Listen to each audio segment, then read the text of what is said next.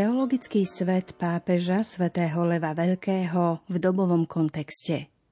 Taký je názov diela, ktoré je výsledkom niekoľkoročnej vedeckej práce, ktorej zámerom bolo skúmanie a hodnotenie post-augustinianskej tradície v postave rímskeho pápeža svätého Leva I., ktorému posterita udelila príjmenie Veľký. Je prvým pápežom, ktorého dielo sa nám podnes zachovalo takmer v úplnosti, pričom ide najmä o jeho homílie a listy, ktoré sú ovplyvnené historickým a teologickým kontextom 5. storočia, v ktorom Lev Veľký pôsobil a žil. Viac o jeho živote a diele sa dozviete v dnešnej literárnej kaviarni, ktorá sa práve začína a ktorú pre vás vysielajú hudobná redaktorka Diana Rauchová, technik Matúš Brila a od mikrofónu vás pozdravuje Danka Jacečková.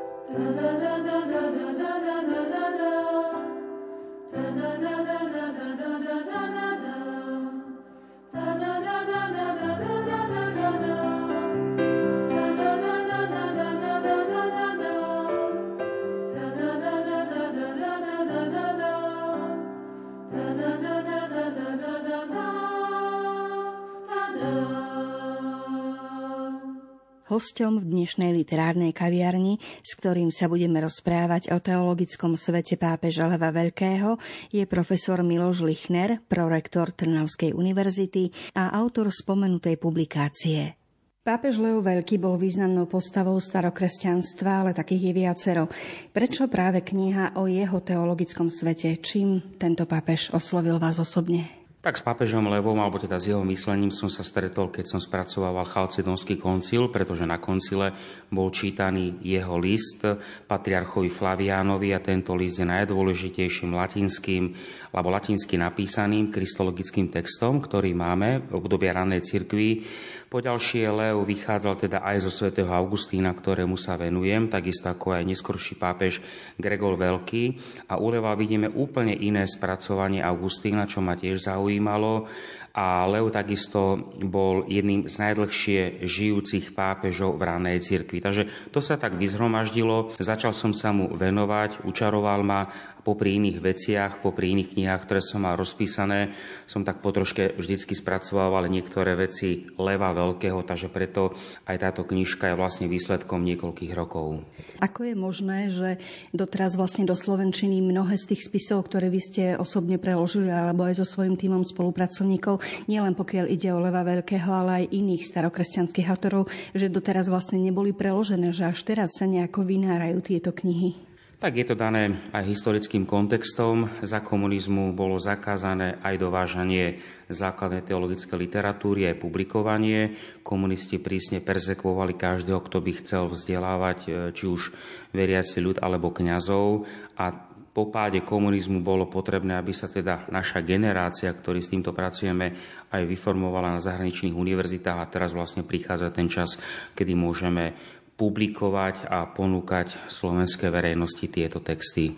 Vráťme sa teraz k Levovi Veľkému, o ktorom vlastne je táto relácia v rámci literárnej kaviarne. Skúsme si trošku načrtnúť dobu, v ktorej žil, okolnosti, za ktorých pôsobil na pápežskom stolci. Pápež Leo Veľký sa narodil okolo roku 400 na pripomenutie Konštantínov edikt, ktorým bola kresťanom daná sloboda, máme z roku 312-313, takže e, svätý Augustín žil v rokoch 354-430. Leo sa teda narodil okolo roku 400, presne to nevieme. Okolo roku 440 sa stal pápežom a zomrel okolo roku 461. Takže to sú také základné časti jeho života. Máme, je to vlastne prvý pápež zo staroveku, ktorého kompletné dielo sa nám zachovalo. Sú to teda dva druhy. Poprvé sú to listy a po druhé sú to homílie alebo traktáta. To znamená, že vo vtedajšej dobe biskupy využívali kazateľskú aktivitu nielen na kázanie, ale zároveň tieto kázne sú vysoko teologické, to znamená niečo na spôsob, keby sme tak chceli povedať, akoby prednáška povedaná homileticky veľmi zaujímavým a čarovným spôsobom.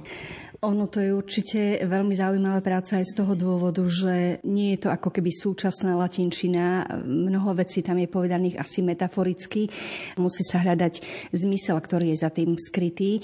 Ako sa vám pracovalo v tomto zmysle? Mali ste aj nejaké také naozaj rebusy, ktoré ste museli lúštiť povedzme aj s väčším tímom ľudí, alebo ste si poradili sám? Tak je vždy taká prax, že človek, ktorý prekladá z pôvodných jazykov, má vždy jazykového redaktora, či už z pôvodných jazykov alebo na Slovenčilu, ktorí to prejdú takisto aj ja, ktorý som spracoval tieto veci, tak už mám eh, známych filológov, s ktorými určité ťažké veci komunikujem. Preto napríklad aj dávame túto knižku, alebo som vydal túto knižku v bilingválnom vydaní, to znamená v zadnej časti, kde sú texty, je pôvodný latinský text a oproti je teda slovenský preklad s tým, že do poznámkového aparátu dávam, ak sú určité uh, moje uh, zásahy do textu slovenského, kedy povedzme tvorím novú vetu alebo povedzme prekladám určitým spôsobom, aby som zdôvodnil. A teda čitateľ si môže pozrieť pôvodný latinský text, môže si pozrieť môj preklad a zároveň v prípade potreby má pod čiarou vysvetlené, prečo je to preložené tak, ako to je preložené. Toto je bežný spôsob, povedzme, vo Francúzsku je veľká edícia kresťanských prameňov Surs Kretien, ktorá má ku dnešnému dňu e, sa to blíži k číslu 700 kníh, ktoré vyšli za tie celé 10 ročia. Tým pracovníkov pracuje týmto spôsobom, že je teda úvodná štúdia, potom je pôvodný text, preklad a poznámkový aparát. Niečo podobné teda prenášame aj my na Slovensko, pretože je to osvedčená osvedčený spôsob práce. Pomaly to ide, máme starokresťanskú knižnicu, potom je táto moja edícia, takže tých textov už by sme teoreticky mohli na Slovensku nazbierať povedzme aj do 25. Teraz je veľmi dôležité, aby sa to dostalo medzi veriaci ľud, ale takisto aj medzi vedeckú odbornosť, pretože tieto texty sú určené nielen pre kňazov, budúcich kňazov rôznych kresťanských denominácií, pretože tiež protestanti vychádzajú z teológie ranej cirkvy, alebo teda pre laikov, ktorí chcú rásť vo viere, ale tieto texty sú dôležité aj povedzme pre históriu filozofie, filológie, prípadne cirkevného práva. To znamená ľudia, ktorí pracujú s históriou cirkevného práva alebo rímskeho práva, pretože cirkev preberala mnohé kánony alebo mnohé nariadenia klasického rímskeho práva a upravovala vybudovala. To znamená, ide o tzv. pramennú literatúru, ktorá je podstatná. A na tejto pramennej literatúre nádejam sa, alebo nádejame sa, vyrastie nová generácia, ktorá už bude potom tvoriť aj samostatnú teologickú reflexiu. Akým bol Leo Veľký pápežom, pokiaľ ide o vedenie cirkví, možno aj pokiaľ ide o určité geopolitické usporiadanie v terejšej Európe a podobne? Bolo to obdobie sťahovania národov, ktoré zasiahlo celú Európu a Leo vlastne dvakrát e, zachránil Rím pred kompletným vydrancovaním, čo bolo vtedy bežná stratégia. Prvýkrát to bolo, keď rokoval s hunským vodcom Atilom a o niekoľko rokov neskôr rokoval s Genzerichom, vodcom Vandalov a hoci bol Rím aj z časti vyplienený, ale nebol komplet vydrancovaný a vypálený. To znamená, že vidíme Leva, ktorý pôsobí nielen ako cirkevný dejateľ, ale zároveň ako aktívny politik, vstupuje do záchrany civilného obyvateľstva. A povedzme nielen on, ale o pár rokov neskôr máme pápeža Gregora Veľkého, aby sme to trošku kontextuálne dovysvetlovali, ktorý tiež vychádzal z teológie svätého Augustína, tomu sa tiež venujem, a ktorý napríklad v tom období Gregora Veľkého, pár desaťročí po Levovi, bol Rím zasiahnutý morovou epidémiou a Gregor, ktorý pochádzal z veľmi bohatej aristokratickej rodiny, veľké finančné prostriedky dával na záchranu bežných ľudí, aby nezomreli od hladu. Niečo podobné máme aj u Leva Veľkého, u ktorého skôr môžeme hovoriť o veľkom systematickom rozvoji toho, čo dnes nazývame katolická charita alebo kresťanská charita. Lev je totižto významný aj z toho, že jeho kázne nevychádzajú z dobových nejakých, že si chce o niečom povedať, ale máme u Leva Veľkého svedectvo o tom, že už máme hotový liturgický kalendár, to znamená adventné obdobie, vianočné obdobie, máme pôstne obdobie, veľkonočné obdobie, Lev káže systematicky podľa liturgického kalendára a mnohé tieto liturgické udalosti využíva na povzbudenie ľudí k zbierkám pre chudobných a zomierajúcich ľudí. Takže Lev, ktorý je veľkým bojovníkom za pravú vieru, za ochranu aj šírenie náuky Chalcedonského koncilu, to je to veľké krédo, ktoré čítame na Svetej Omši, je zároveň aj veľmi silným sociálnym pracovníkom, ktorý robí úžasné finančné zbierky, aby pomohol chudobným ľuďom.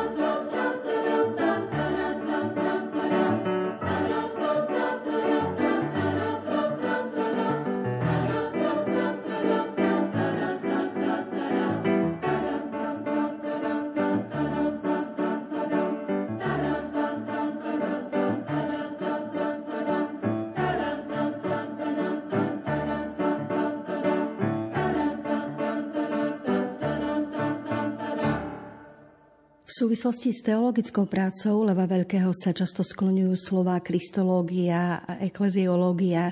Na čo konkrétne, povedzme aj z týchto oblastí, je zameraná aj knižka, ktorú ste vydali a ktorá sa venuje učeniu Leva Veľkého?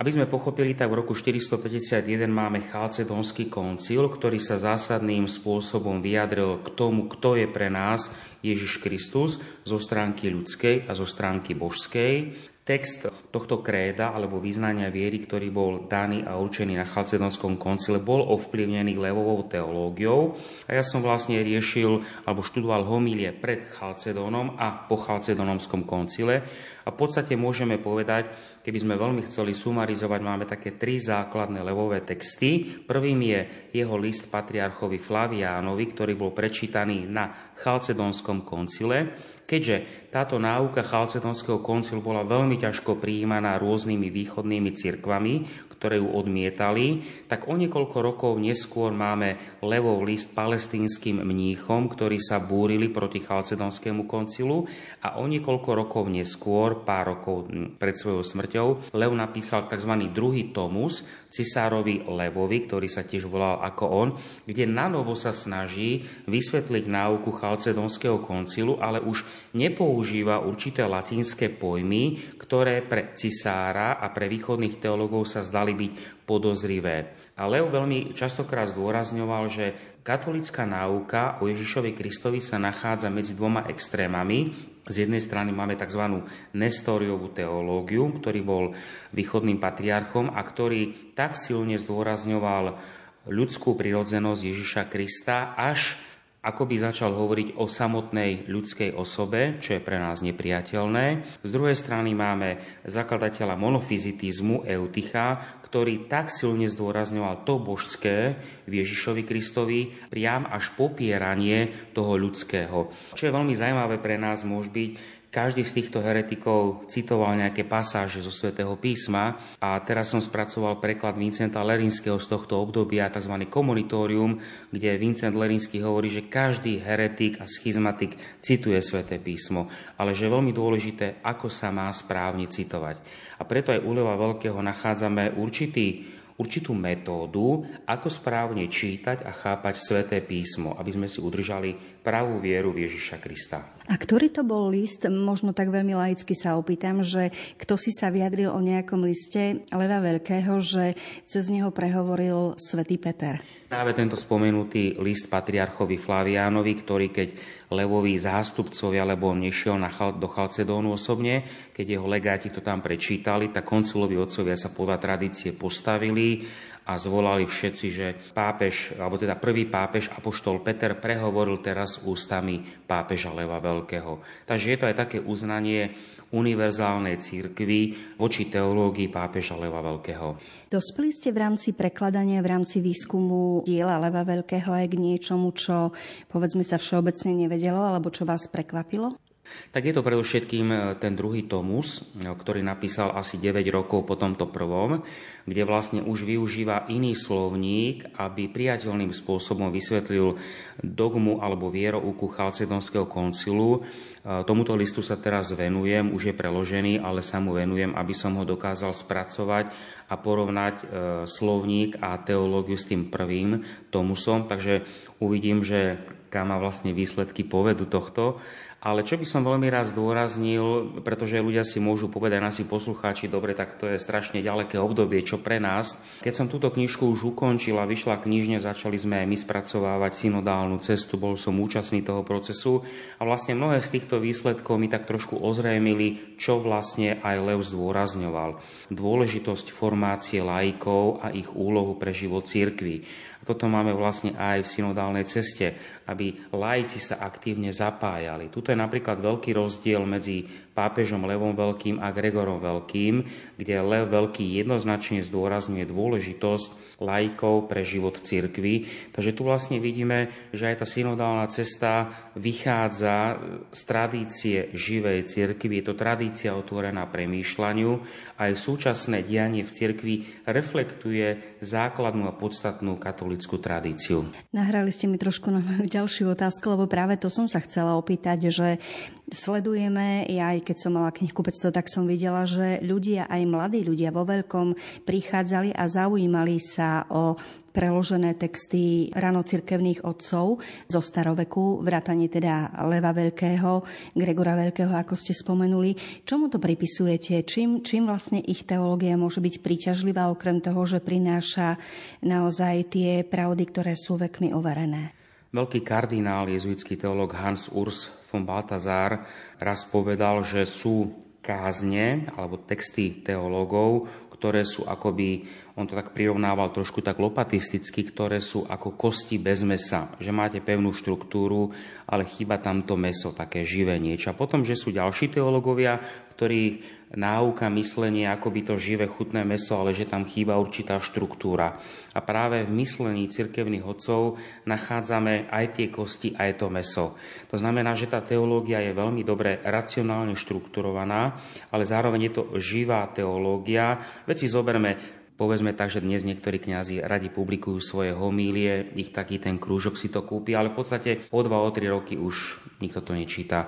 Teológiu cirkevných odcov, ktorá je v podstate homiletická, sú to kázne, dnes po 1600, po 1700 rokov stále čítame a stále tam nachádzame oživujúcu, inšpirujúcu silu Božieho slova. To znamená, že sú to svetí a vysoko intelektuálne založení ľudia, ktorí dokázali uchopiť tajomstvo viery a podali ho zaujímavým, emotívne zaujímavým, príťažlivým, ale zároveň aj štrukturovanou intelektuálnym spôsobom, ktorý je priateľný aj pre moderného človeka. Vidíme, že súčasný človek obnovuje v sebe takú tú túžbu, že emócie sú veľmi dôležité v živote viery, ale musia byť doplňané a dorovnávané aj určitou racionálnou štruktúrou. Kniha Teologický svet pápeža svätého Leva Veľkého v dobovom kontexte, ako viem, vznikala niekoľko rokov. Bola to ťažká mravčia práca, ako sa zvykne hovoriť. Na čom pracujete teraz? Na pokračovaní e, práve nejakých dokumentov alebo, alebo traktátov e, Leva Veľkého, alebo máte rozpracované aj iné projekty, na čo sa prípadne čitatelia môžu tešiť? Ako som spomínal, mám rozpracovanú štúdiu, kde budem vlastne porovnávať ten prvý a druhý Levov tomus, medzi ktorým je zhruba 10 rokov, aby som podchytil trošku vedecky a systematicky aj vývoj jeho myslenia ohľadom akým spôsobom správne vysvetliť Chalcedonský koncil. A popri tom má vždy rozrobených viacero vecí. Je už spomenutý, čo som spomenul, preklad Vincenta Lerínskeho Komonitorium, to je základné dielo na teologickú metodológiu o to, akým spôsobom čítať a chápať sväté písmo, pretože to je základná otázka aj vo vzťahu, povedzme, v ekumenickom dialogu s protestantskými cirkvami. E, ten preklad je hotový, k tomu budem teraz robiť úvodnú štúdiu a popri tom pracujem na Cipriánovi, ktorému som sa už tiež v minulosti venoval, takže chystám podobne takúto veľkú štúdiu, ktorá by v horizonte povedzme dvoch, troch rokov mohla byť, kde by som ponúkol slovenskej verejnosti úvodné štúdie a preložené najdôležitejšie alebo najkrajšie, teda podľa mňa, musia byť ostatní s tým uzrozumení, ale podľa mňa tie texty, ktoré sa mi páčili u svätého Cipriana z Kartága, ktorý je zase dôležitý ako predchodca svätého Augustína. Aby sme vám, milí poslucháči, dopriali aj trošku praxe, nielen užitočnú teóriu, skúsime teraz zalistovať v knihe, o ktorej sa v dnešnej literárnej kaviarni rozprávame. Základnou témou levovej kristológie, píše profesor Lichner, je hovorenie o Kristovi ako o sviatosti a príklade. Kristus nám ich zanechal oboje. Preto rímsky teológ v 22. Vianočnej homílii pripomína, že sviatosťou je to, že Božie slovo prijalo ľudskú prirodzenosť a stalo sa človekom, aby vykúpilo človeka. Boh si totiž zvolil cestu spravodlivosti a nie moci. Prijal cestu pokory, pretože pícha zviedla prvého človeka k pádu. Z toho vyplýva aj sviatosť krstu, ktorá vo vtelení Božieho slova nachádza svoje zdôvodnenie a silu. Ale vtelenie slova ti darovalo možnosť navrátiť sa zďaleka k tvojmu stvoriteľovi, znovu nájsť svojho otca, opustiť otroctvo pre slobodu. Prestal si byť cudzincom a stal si sa synom. Ty, ktorý si vzýšiel z porušiteľného tela, si sa znovu narodil z Božieho ducha. Vďaka milosti si prijal to, čo si nemal zo svojej prirodzenosti. Ak teda uznávaš, že si Božím synom z dôvodu adoptovania, neobávaj sa nazývať Boha svojím otcom. Ľudská prirodzenosť, zranená následkami Adamovho hriechu, je teda uzdravená prostredníctvom príkladu pokory, čoho sa jej dostáva v krste. Veriaci sa tak stáva členom Kristovho tela a má v príklade prežívať sviatosť Krista a napodobňovať ho vo svojom živote. V závere 25. Vianočnej homílie Leo pripomína, že znovu zrodením v krste máme podiel na Kristovi ako sviatosti a potom sme pozvaní nasledovať ho príkladom nášho života. Skutky nášho pána, moji milovaní, sú nám užitočné nielen ako sviatosť, ale aj ako príklad nasledovania, a to za podmienky, že sa tieto lieky stávajú pravidlom života a cena týchto tajomstiev prospieva nášmu správaniu. Spomente si, že je potrebné žiť v pokore a jemnosti, nasledujúc príklad nášho vykupiteľa. Pretože, ako povedal Apoštol, ak s ním trpíme, budeme s ním kráľovať. Nadarmo by sme sa totiž nazývali kresťanmi, keby sme neboli nasledovateľmi Krista. Navyše, ak sa sám nazval cestou, tak je to z toho dôvodu, aby sa majstrovo správanie stalo modelom pre jeho učeníkov a aby služobník našiel radosť v tej pokore, ktorú pán praktizoval. On, ktorý žije a kraľuje na veky vekov. Amen. V 44. pôstnej homílii Lev zdôrazňuje, že Sviatosť krstu síce utvára nových ľudí, ale predsa ostáva prítomná potreba denného obnovovania sa na ceste zdokonalenia, aby sa tak zadosť učinilo smrteľnosti človeka. Lev je totiž presvedčený, že každý kresťan sa má v čom zdokonaľovať, aby zastavenie na duchovnej ceste nespôsobilo návrat do už dávno opusteného hriechu.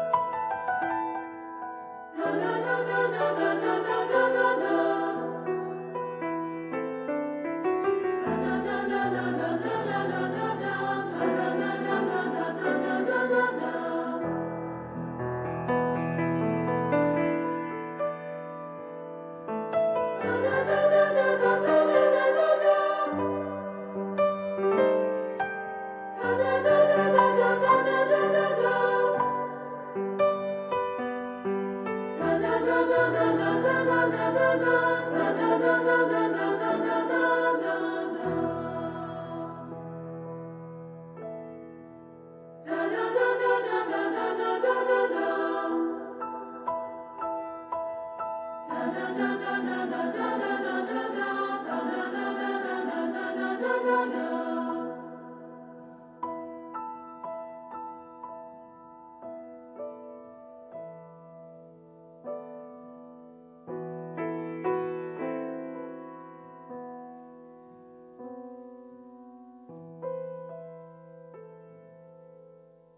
Úvodná monografická štúdia v knihe Teologický svet pápeža svätého Leva Veľkého v dobovom kontexte ponúka prepracované pôvodné štúdie, ktoré umožnia čitateľovi pochopiť podstatné prvky levovej kristológie a ekleziológie.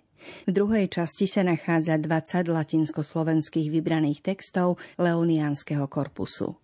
Spojením týchto dvoch častí, teda upravených štúdií a prekladov, vznikol homogénny vedecký celok, ktorý umožní záujemcom o teológiu, históriu či ekumenický dialog vstúpiť do sveta jedného z najvýznamnejších ranocirkevných teológov. Spolu s autorom knihy profesorom Milošom Lichnerom vám pozvanie zalistovať si v nej ponúkajú aj hudobná redaktorka Diana Rauchová, technik Matúš Brila a moderátorka Danka Jacečková, ktorí pripravili dnešnú literárnu kaviareň. Prajeme vám aj naďalej príjemné počúvanie.